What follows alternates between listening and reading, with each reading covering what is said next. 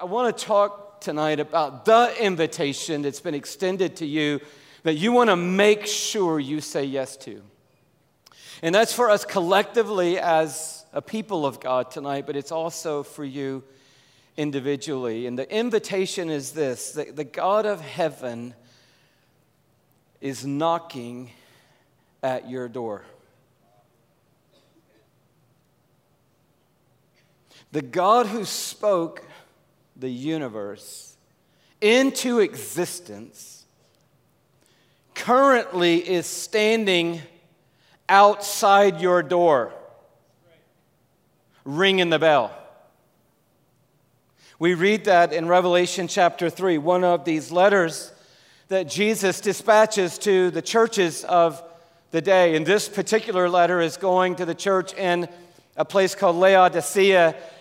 And down in the middle of the letter, written in red, the words of Jesus, he says, Here I am! Exclamation point.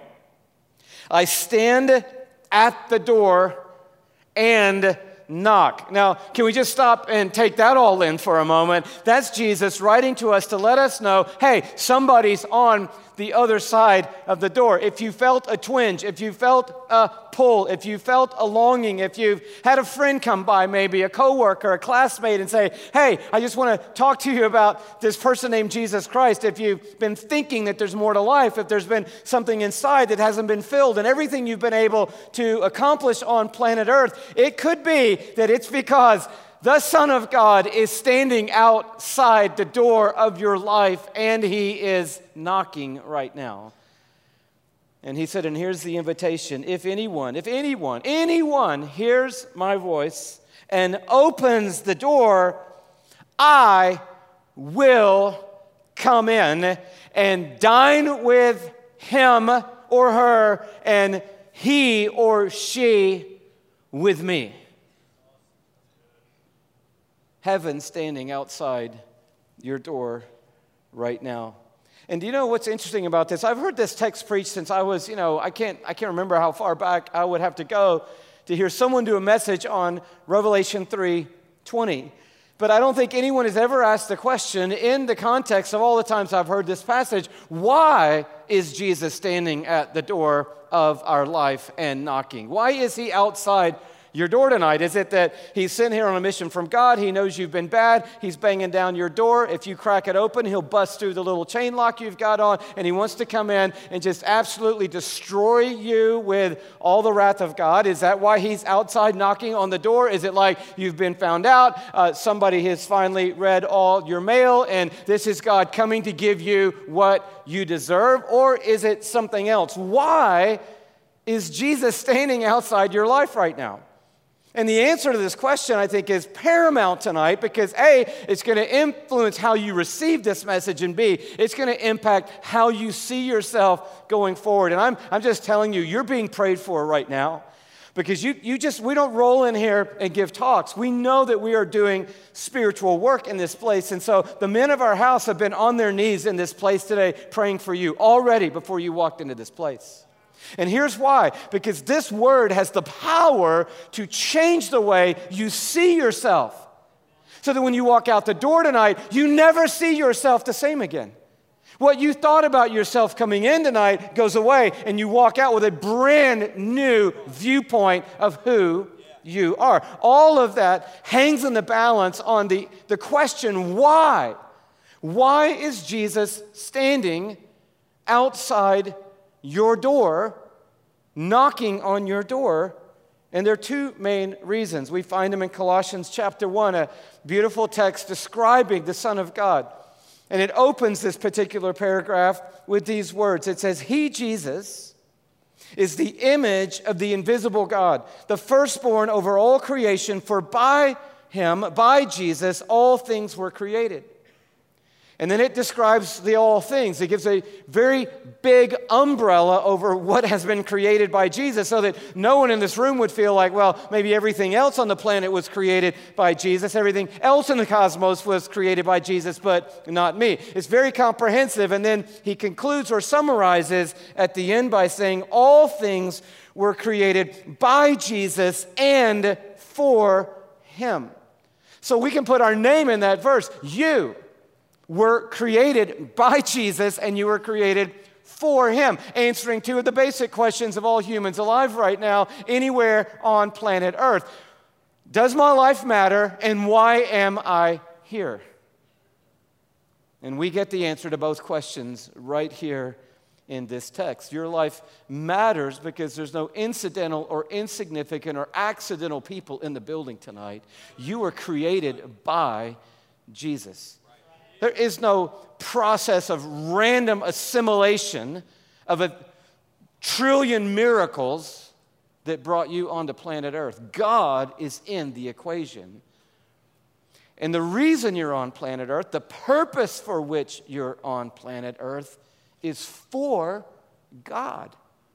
You were created for God. Now, I don't know about you, but I think this is revolutionary stuff because I think the church has done a fantastic job of inverting the entire message of the gospel. We've turned the tables on everything God intended, and we have it this way God was created for me. God exists for me. God's there to do stuff for me. I need stuff, and God's the only one who can do it for me. Did you know that before God wanted to do something for you, He created you to do something for Him? He made you to be in a relationship with him. He created you by Himself and for Himself. Your highest value isn't to give yourself to a husband or to give yourself to a wife or to give yourself to your kids or to a career. Your highest value on planet Earth is to give yourself to the God who created you for Himself. That's why Jesus is standing outside the door tonight. Can I translate that down into common language? You are purposed and valuable and wanted. God sees something attractive and desirable about you that compels him to invite you to be his friend. Now, our minds have been tampered with and a deceiver has gotten into our thought process. And so a lot of you would already be thinking something like, no way, that can be true. God's way too busy for somebody like me. I mean, my friends don't even have time for me, Louis. You're trying to tell me that God has time for me?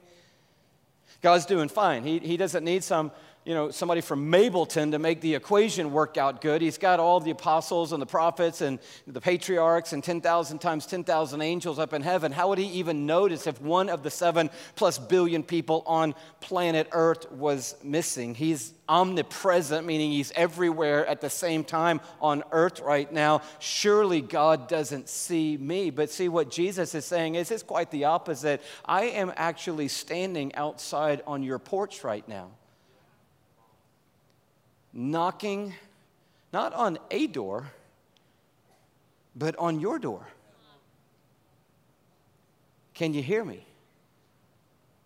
Can you hear me? And would you open the door? Because if you do, something powerful is going to happen.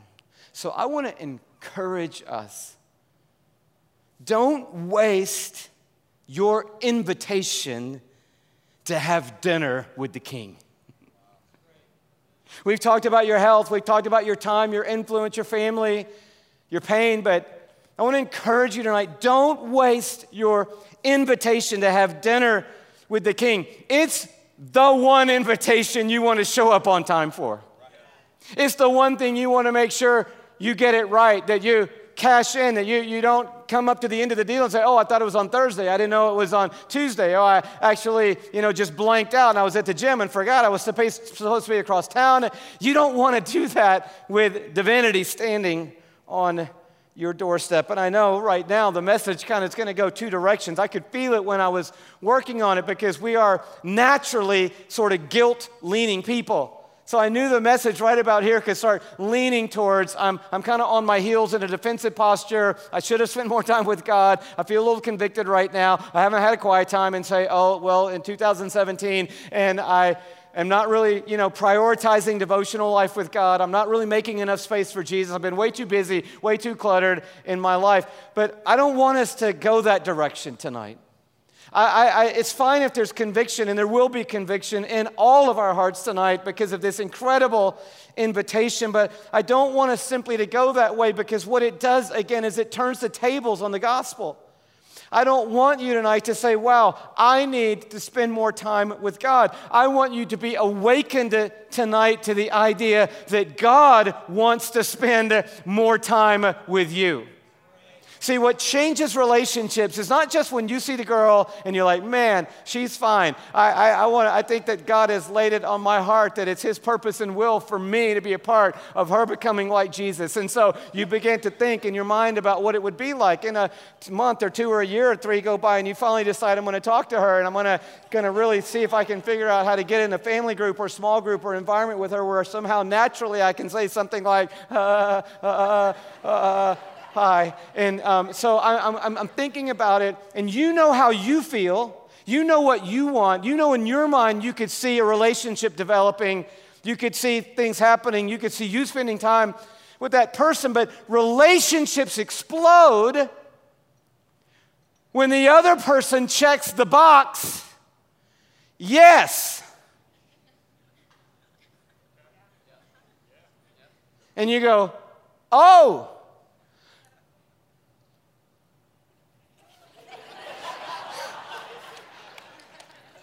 You want to spend time with me also? Wow, this is amazing. And that is when the explosion happens and relationships go into orbit. There are a lot of you sitting on one half of that right now. I want to spend more time with them, or I need to spend more time with them. But the thing's gonna blow up when you have a reciprocal moment where they say, and I would like you to know in the same way, I want to spend more time with you. So let's don't get strung up tonight on the meism of this invitation and say, well, I know I need to spend more time uh, with Jesus. Jesus wants to spend more time with you. And that's the mind blowing explosion where the relationship goes to a different level. When you see that you are desired by God. This was always the plan. Genesis 1, 2, and 3. We see two things. God created Adam and Eve to curate. You're like, well, what does that mean? Take care of, manage, steward. I've, I've made a world. Now you take care of the world I've made. But it wasn't just a job. He also, along with curation, wanted a relationship. So the two priorities of Adam and Eve were take care of what I made and walk with God. And the scripture gives us a little glimpse into what that looked like. We know that on the day that, it, or that the moment or the time frame where Adam and Eve sinned against God, it says in Genesis 3 that God came walking in the cool of the day and they heard him walking in the garden. And we, we don't know what that looked like. We don't know exactly the form that took, but we know that it was real enough and tangible enough to them that there was a relationship established between Adam and Eve and the creator of the world. On that time, they were, they were guilty now because of their sinful choice. They were, they were naked and ashamed, and they ran and they hid from God. But as Randy Alcorn says, he, it's, it's not very likely that that was the first time God came walking in the garden. It's most likely that he'd come often walking in the garden. And even in the beauty of paradise, we could see two things at work. One, I have a mission for you. But equal to that, I want a relationship with you. And it's the very same thing today. The prophet says it this way He said, God has showed you what is good. And so, what does the Lord require of you? To act justly, to love mercy, and to walk humbly with your God. A lot of us would, you know, check the box, act justly, do my best, love mercy, trying to do that, be a good person. But this is what God requires of us walk humbly with God. Why? Because He wants to walk with you. And so, can we change that? Can we maybe ask God to help us change that tonight? Oh, I know God wants me to walk with Him. Oh, I know God wants me to walk with Him. I know I should be walking with God more. I know I should be spending more time with God. I know I should dial in to a relationship with God more. Can we change that tonight? And can we start saying it a little bit differently? I know God wants to walk with me. I know God wants to spend more time with me. I know God wants me to dial into how much He's dialed in to a relationship with me. A little case study for us. So it all went wrong in Genesis 3, but something really powerful went right in Genesis 5. And this is electrifying stuff. So, amen whenever you feel so led. But in Genesis 5, we find the genealogy from Adam to Noah. That's where you say amen. Get your pens out, get your phones ready. Uh, dial it up, people. This is going to be revolutionary right here. You've probably already, in your small groups, been texting this back and forth to each other this week in a soap study together. This is the written account of Adam's line, verse 1. You're like, okay, check. Chapter 6, what do we got there? All right, the flood. Okay, I think I know what happened there. Chapter 7, what do we got there? Just moving on.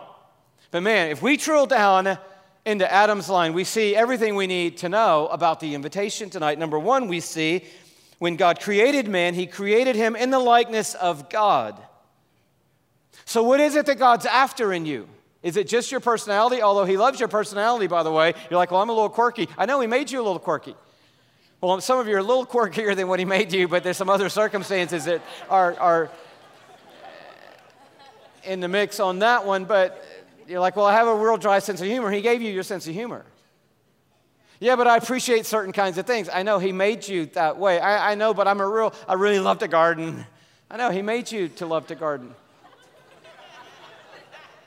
Well, I'm a painter. I know. Well, I'm really into science. I know He's a scientist. He is the scientist. He made you like that.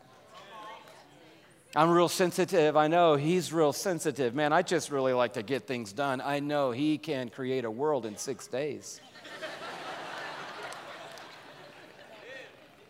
what he loves about you isn't just the way you dress or the way you laugh or your particular um, you know, favorite flavor of, of ice cream. He, what he loves about you is that he's woven into you.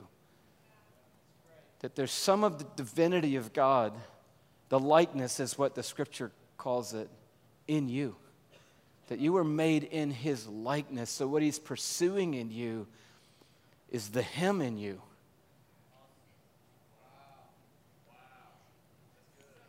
And he loves that about you. And he's standing right now, right now, right now outside your door ringing your bell right now. He created them male and female and blessed them.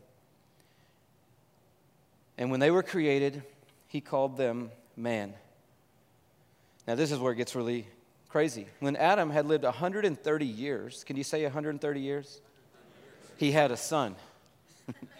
Amen. Go Adam. In his own likeness, and in his own image, and he named him Seth. And after Seth was born, Adam lived 800 years and had other sons and daughters. This is a little fact maybe you didn't know about Adam. So that altogether, Adam lived 930 years. And then he died, which is what you ought to do after your 930th year. There, there's never been a funeral or a memorial after a 930 year life where they said, Man, we're really, really sorry that God took him home so early. It's just like, you know, hallelujah. I mean, you made it nine centuries, bro. And 30 years on top of that. Crazy. Adam lived 930 years, and you kind of see a pattern develop. Let's just keep going for a minute. Now, Seth, second generation, so we're just going the generations from Adam. Second generation, he lived 105 years, became the father of Enosh, and after he became the father of Enosh, Seth lived 807 years, had other sons and daughters. Altogether, Seth lived 912 years, and then he died. When Enosh had lived 90 years, he became the father of Kenan. When Kenan had lived 70 years, he became the father of Mahalalel. Now, this is where you can tell, you know, things are going crazy. The kids are having babies a lot younger now. Uh, society's kind of falling apart. Um, but in every one of these stories, I mean, look at the years 930 years, 912 years, 815 years, 910 years. This is pre Sweet and Low uh, when these people were living.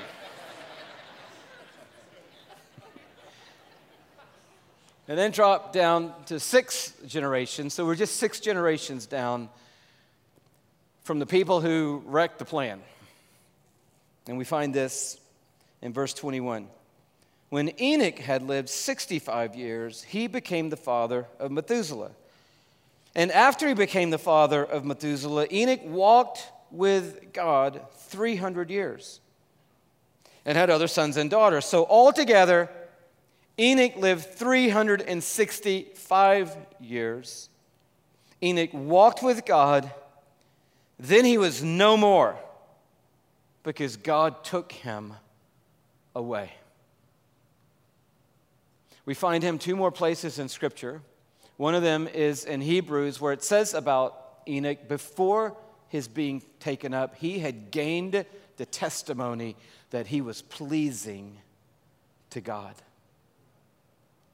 Six generations, and finally we find someone who didn't waste the invitation to walk with God. Now, somebody may have said, well, poor Enoch, you know, he only lived 365 years. His life was cut short. We don't know what happened to him. Maybe, uh, you know, he got hit by a guy on a wheel. I, I don't know what, you know, came his way. But all these other people, long life, fruitful life, multiplied life, great success, but here's Enoch, 365 years, a third of the lifespan of most of them, and yet he figures it out. I have an invitation to actually walk with God. And in so doing, I can be pleasing to Him. Not just that He was pleasing to me, but that I became pleasing to him. When, when is the last time you heard of anyone spending time alone with God and they came away and you said, Well, how was it? Oh, it was incredible. I had the best time with God today. Oh, it was so, so special, so precious, so amazing. I just felt his love. I felt his closeness. I felt like he was speaking into my life. He was just pouring into me. He was building me up. He was, yeah, blah, blah, blah, blah. And, and then they said, Oh, and then the, the most incredible thing was what I gave to him. I just poured out my life to him. I just gave all of my praise to him. I just lifted him up as high as one human being can lift God up. I just adored him. I exalted him. I edified him. I poured back into his life. I just spent most of the time just telling God how amazing God is. No, we walk away from time with God. And how do we do it? We do it the way we do everything else. It was all about what God did, what God said, how God made me feel. And Enoch, I think, figured out that God does make me feel amazing, but I can also make God feel amazing because I was made by and for God. You're like, well, God is God, so you can't change God. I know, but He's given us the opportunity and the invitation and the privilege to come into a relationship with Him. And that relationship's a two way street. And I want to tell you, you need to think this one through, even though He is sovereign and unchanging over the centuries and the eons of time and eternity somehow your relationship with God means something to Him and does something for Him. And Enoch figured that out.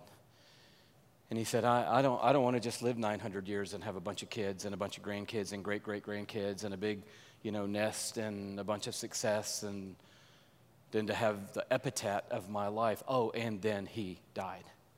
Can you imagine Enoch's friends? Well, have you seen Enoch? You seen Enoch lately? No, I don't know what happened. I, nobody's seen him. don't you want that? When I heard that as a college student, I said, I want that. If that's still an option, I want that.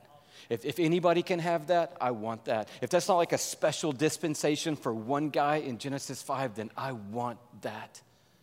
And I, can, I just could picture it in my mind Enoch and God walking together. And I don't think God probably was in a, a, body, but he was close enough to Enoch that he knew this is real. And one day he just maybe they were talking and enjoying life, and maybe he just squeezed Enoch a little too hard that day.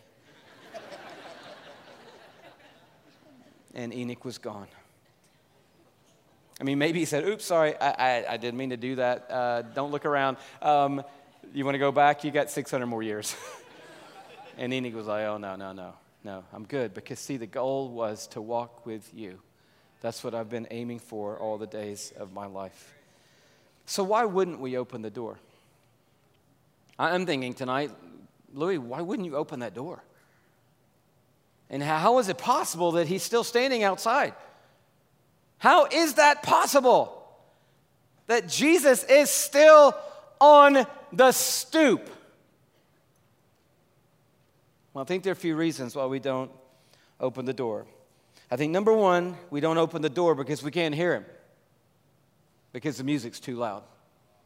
Like, well, what do you mean by that? Well, some of you have neighbors, you know what I mean. You've tried to knock on their door, and they're like, man, we can't hear you because the music's too loud, literally in here. But I think figuratively, it happens to me and you and all of us where the music of this life gets so loud, we just can't hear Jesus knocking at the door. Timothy said it like this He said, But mark this, there will be terrible times in the last days. People will be lovers of themselves, lovers of money, boastful, proud, abusive, disobedient to their parents They'll be ungrateful, unholy, without love, unforgiving, slanderous, without self control, brutal, not lovers of the good, treacherous, rash, conceited.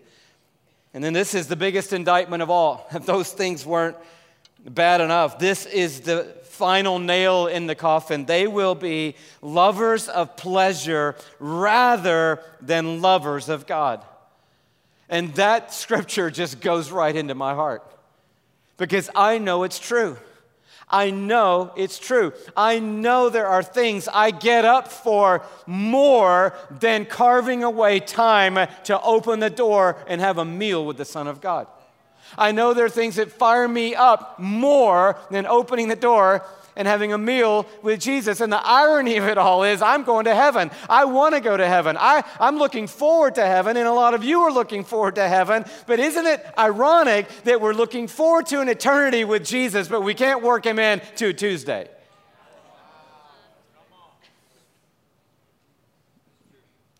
And I think we must have misfired on that somewhere along the way. And maybe somehow just lost our appetite for intimacy with God. Maybe you're like that today. Maybe the door isn't open because your business is going too great, because your uh, pace of life is just too fast, because there's too much to watch on Netflix when you get home. I mean, man, I can't wait. I got two whole seasons of something I'm trying to get through, and I'm excited. Maybe your next vacation's already been planned, and you're just, you spent what? 50 hours online looking at the different places you could go, the different flights you could take, the different places you could eat, the way you could squeeze one more outing in on the budget that you have. And we're just too busy, honestly. And I think it's honestly true that we are lovers of pleasure more than we're lovers of God. Anybody? Am I just up here by myself, I guess? And so to open the door, we have to be able to turn down the music so that we can hear the voice of God. I think a second reason why we don't open the door, and this one's a little closer to home, and I just share this for a lot of people I know in the room right now, is because we're too busy working for God to actually spend time with God.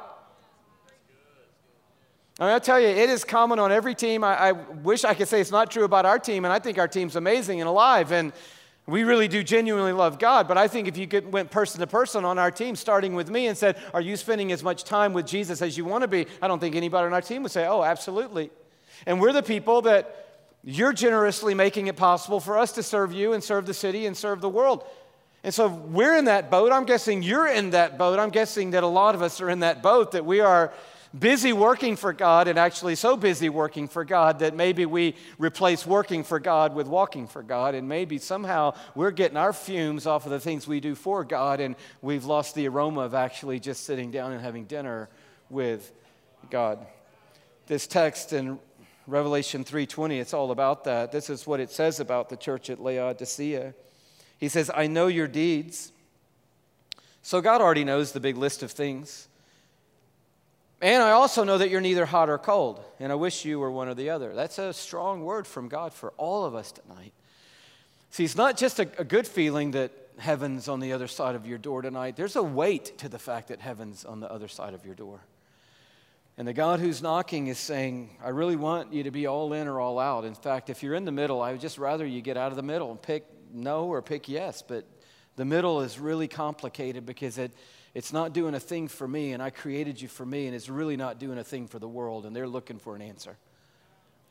And so God is saying, isn't it powerful to hear him say it? You can almost feel the fear and trembling when he says it. I'd rather you just get off than be in the middle. I, I wish you were hot or cold, but he said, because you're in the middle, it just makes me want to spit you out because I, it, it, it's just not working in the middle. He said, You say I'm rich. I've got wealth. I don't need anything. But you don't realize that you're wretched and pitiful and poor and blind and naked. I think that's the picture of a lot of us in this world. I got what I need, life's good. And he's saying, No, you, you don't have what you need because what you need's standing on the other side of the door. He said, I counsel you to buy from me gold refined in a fire so that you can become rich, white clothes so that you can cover your shameful nakedness. So, can I just say it a different way? If you walked in today and there's shame in your life, if things have gone wrong in your life, if there's a lot of sin in your life, all that can change by you opening that door to Jesus and getting from Him righteousness to cover all you've done. Today, in the earliest gathering today, was a beautiful young lady who introduced Shelley to her fiance. And she is radiant. Um, they met at their work. Um, they look like an amazing couple. They were in town actually in Atlanta on a, a work reward trip because their particular location of their uh, business won a, a, trip to the aquarium. It was a competition between all um, of the particular businesses in their town. And so they came early because they wanted to see family in Atlanta and they wanted to be at Passion City Church today. And this, the reason why the story was beautiful and breathtaking was because um, the young lady in the story, who's so vibrant, so beautiful, such a great mom now to her little boy, going to be hopefully, and I believe, such a great um, wife to her fiance, and is such a bright light in the world, used to dance at one of the clubs that's just literally an eyesight of our building.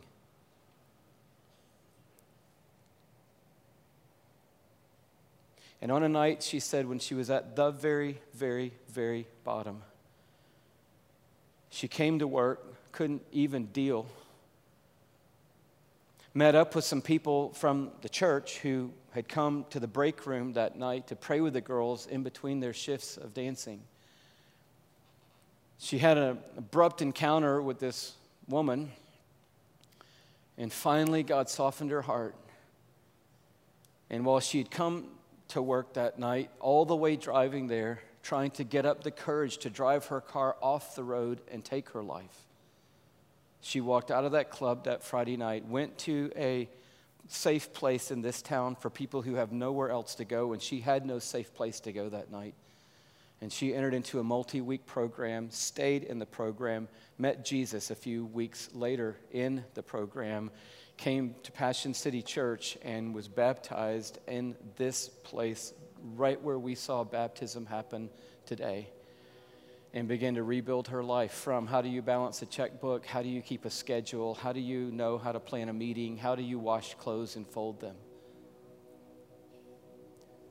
Her child taken away from her for a season, and here she was today, standing, not perfect by any means, but wrapped in white robes of the righteousness of Jesus. And you're like, well, I don't even go to those places, Louie. I wouldn't even put myself on the same level as somebody in a place like that. Oh, we're all on that level. We all think we have it all together, and none of us have it all together. We all think we're good enough for God, and none of us are good enough for God. And to this church, he writes, and I can give you salve to put on your eyes so that you can see. And then to the church, he wrote, Those I love, I rebuke, and I discipline, so be earnest and repent. It's possible that maybe we're not opening the door because we're just too busy being at church. Got our Bible, got our stuff, got our people and Jesus just knocking, saying, I'm at your door. You know, I've got an app on my phone. I could pull it up right now in two seconds, $99. And right now, I could see a live picture out my doorbell on my front porch. And if you ring my doorbell at my house, it rings my phone anywhere I am in the world, and all of a sudden your picture comes up on my phone standing outside my door. You're like, I need to get that. It's $99 or something like that. Could be $999. I don't know. My builder got it. I think he said it was $99, but I, I should go back and look at that. and it's amazing that technology is so advanced that it will allow me to see somebody standing on the other side of my door from anywhere I am in the world, but yet somehow spiritually we have not progressed. And we still can't hear the voice of Jesus on the other side of the door. Just close and say there's one last reason why you wouldn't open the door. And it's because you think that things are such a wreck that there's no way you're going to open that door and let Jesus in. Has that ever happened to you? People showed up you weren't expecting, and you're like, oh my goodness, and you did the 96 second overhaul of your apartment. Have you ever done that? I had no idea my parents were dropping by. you know, you're stuffing clothes in the refrigerator. I mean, you're raking things under the bed. You're pushing things out on the balcony and closing the drapes, you know. And a lot of you, maybe in this room right now, are thinking, I, I, I do sense that he's out there, but there's no way I can open the door with the wreck I've got in here. And here's the most beautiful thing about tonight the one knocking on the door has got scars in his wrists. And he's already paid the price on the cross by his death, burial, and resurrection to make it possible for you to be forgiven right as you are and to have a relationship with God. Here's the cool thing about Jesus He can see through the door. So He already sees the wreck. And so when He didn't come to your door and go, oh man, that is a load of problems in there. Let's go down to the next house. No, He's just knocking anyway.